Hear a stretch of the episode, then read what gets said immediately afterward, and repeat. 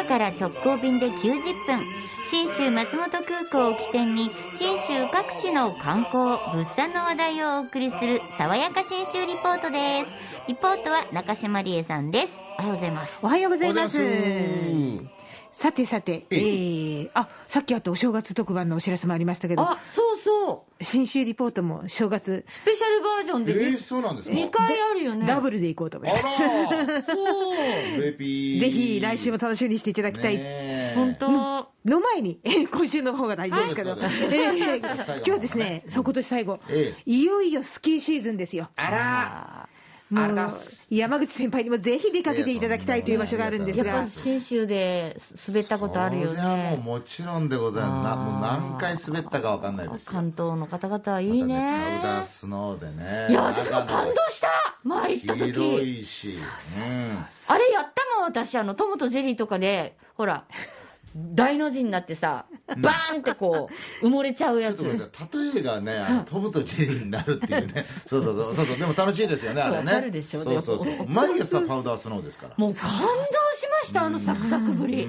それがスキー場に降り積もってたら、そりゃもう痛くない、怖くない、楽しいしかないんですけしかども。も上手くなった気がする。その通りなんですよ。それを満喫してまいりました。え2010年、今年のですね、1月13日に取材に行ったんですが、場所ははい。マウント乗鞍スノーリゾート。はい。えーと、北アルプスの一番南側にあります乗鞍岳。はい。この山麓にあるスキー場なんですが、このマウント乗鞍スノーリゾートの、えースキー場が、ゲレンデがあるエリアが、標高が2000メートルぐらいから1500メートルぐらいのところ。えー私、先生にですね、乗鞍観光協会イベント企画部、そしてペンションウィンズのオーナーであります、村瀬元幸さんにはい。くっついてもらって、行ってまいりました。とにかく雪にやっぱり感動です。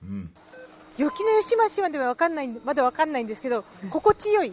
心地いいですね。で、もうパウダーでね、あ、あの、粉々してる感じは分かります。足の裏で柔。らかくてね、さーっとこう回してくれる感じが今一番いい。気持ちいいだろうな 手がまあこのやっぱリフトの音がすげえ懐あかしいですよねれリフトの音なんだそうなんですよなん。だろうと思って。トッピンっつったら行っていいんですよ。なんかジャンプする前みたいな。そうですよね。そこはだから聞き慣れないか。へー。シューって滑走みたいな感じ。うん確かに確かに。あれで乗ってリフトで乗ってそうそうそう。で、そのリフトを降りますと、目の前に上級者の世界が広がるわけですよ。おう。うん。うわーすごい、村瀬さん、目の前がなんかあの、壁みたいに白い。はい、この大きな壁は上級者コースで35度以上の急斜面のリフトになってますね。ほとんど壁ですね。こういうコースをブラックダイヤモンドといって、あの上級者以外は来てはいけませんよっていうあの表示があるんですけども、やっぱそうなんうだ、ん。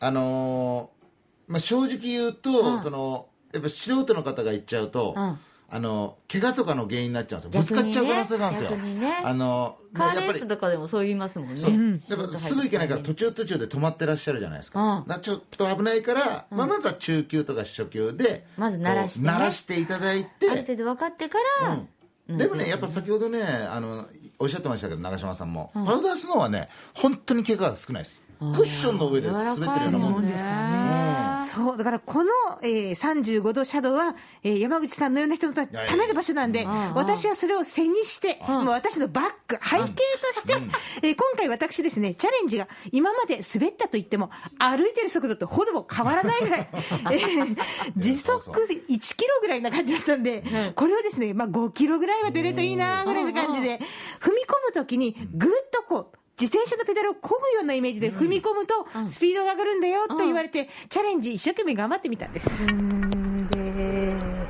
戻して踏んで、戻して踏んで、なんとなくできる。そしてあの、あの、本当に雪がふわふわなんで、全く他の音がしないんで、聞いてて面白くない感じなんで、まあこの辺であとは BGM でいいかなと思うんですけど。シ。ャカシャカ言ってないもんね。そうそうそうそうそう。ほぼ本当にパウダーなんだなえー自分のストックがなんかスキー板でちょこっとカチッと当たるぐらいの音しかしないんで、もうすごいことになりますよね。まあ、でもこう、ちょっとよろけそうになりつつも、繰り返してると、だんだんこう、あなね。なんとか頑張れるようになる。そうそうそう1本目よりも2本目の方がなんとなくスムーズ、で調子に乗って話を聞いたら村瀬さんがこんな説明をしてくれました、ほドラゴンクエストと同じなので、いろんな経験の積み重ねなんですよ。人生と同じ。経験値の積み重ねで、あ、今もね、動いたっていうの。は、次は、これ脳の方ではもうさっきやったって覚えてるわけです。そうすると慌てなくなる。初めてカーってなると慌てるんですけど、それは2回目だと、あ前回やったって覚えてるので、無意識で慌てなくなるんです。これはドラゴンクエストの経験値。うん確か確かにそう、うん、山口先輩がそうおっしゃってるいやから本当そのやっぱ一回転んで、あ意外と転んでも痛くないなとか、うん。思った方がどんどんどんどんあじゃあもうちょっとスピード出してみようとか、初心者だと向こうに行った方がいいかもしれないね、いやあのでも本当そう思いますよ、あだのから転ぶの地怖いもん私うどっちんかというと豪雪地帯じゃないと、あのアイスバーンになっちゃうんですよすぐ、そうそう、うん、とんでもないスピード出ちゃうんで、あのあんまり慣れてない方は、本当に長野とかの日本アルプスの毎日大量に雪が降るところの方が絶対です、ね、そこでなんか度胸もしっかりついて大丈夫ってなってうん。度胸つくんですよ、だからもうじゃあちょっとここ斜面が緩やかだから、板揃えて滑ってみましょうかって言われてちょっと調子乗りました。ただいま板を平行にしております。だんだんスピードが出ます喋れなくなっちゃっ 気分はジャンプ直前の火災ダサい年代がわかんない。たレジェンドね。おー。あでもまあまあまあなんか雪の当たり具合でスピード出てるのはわかりますね。でしょ。うん。もうねマイクに当たなんとかなるようになるんですよ。でちょっとこう緩められるスピードをね、あとちょっと止め止まれるんだっていうこう意識でスピードが怖くなくなった自分に気がついて、つまりえスキーって気持ちの問題？と思って村瀬さんに疑問をぶつけたらこんな答えが返ってきました。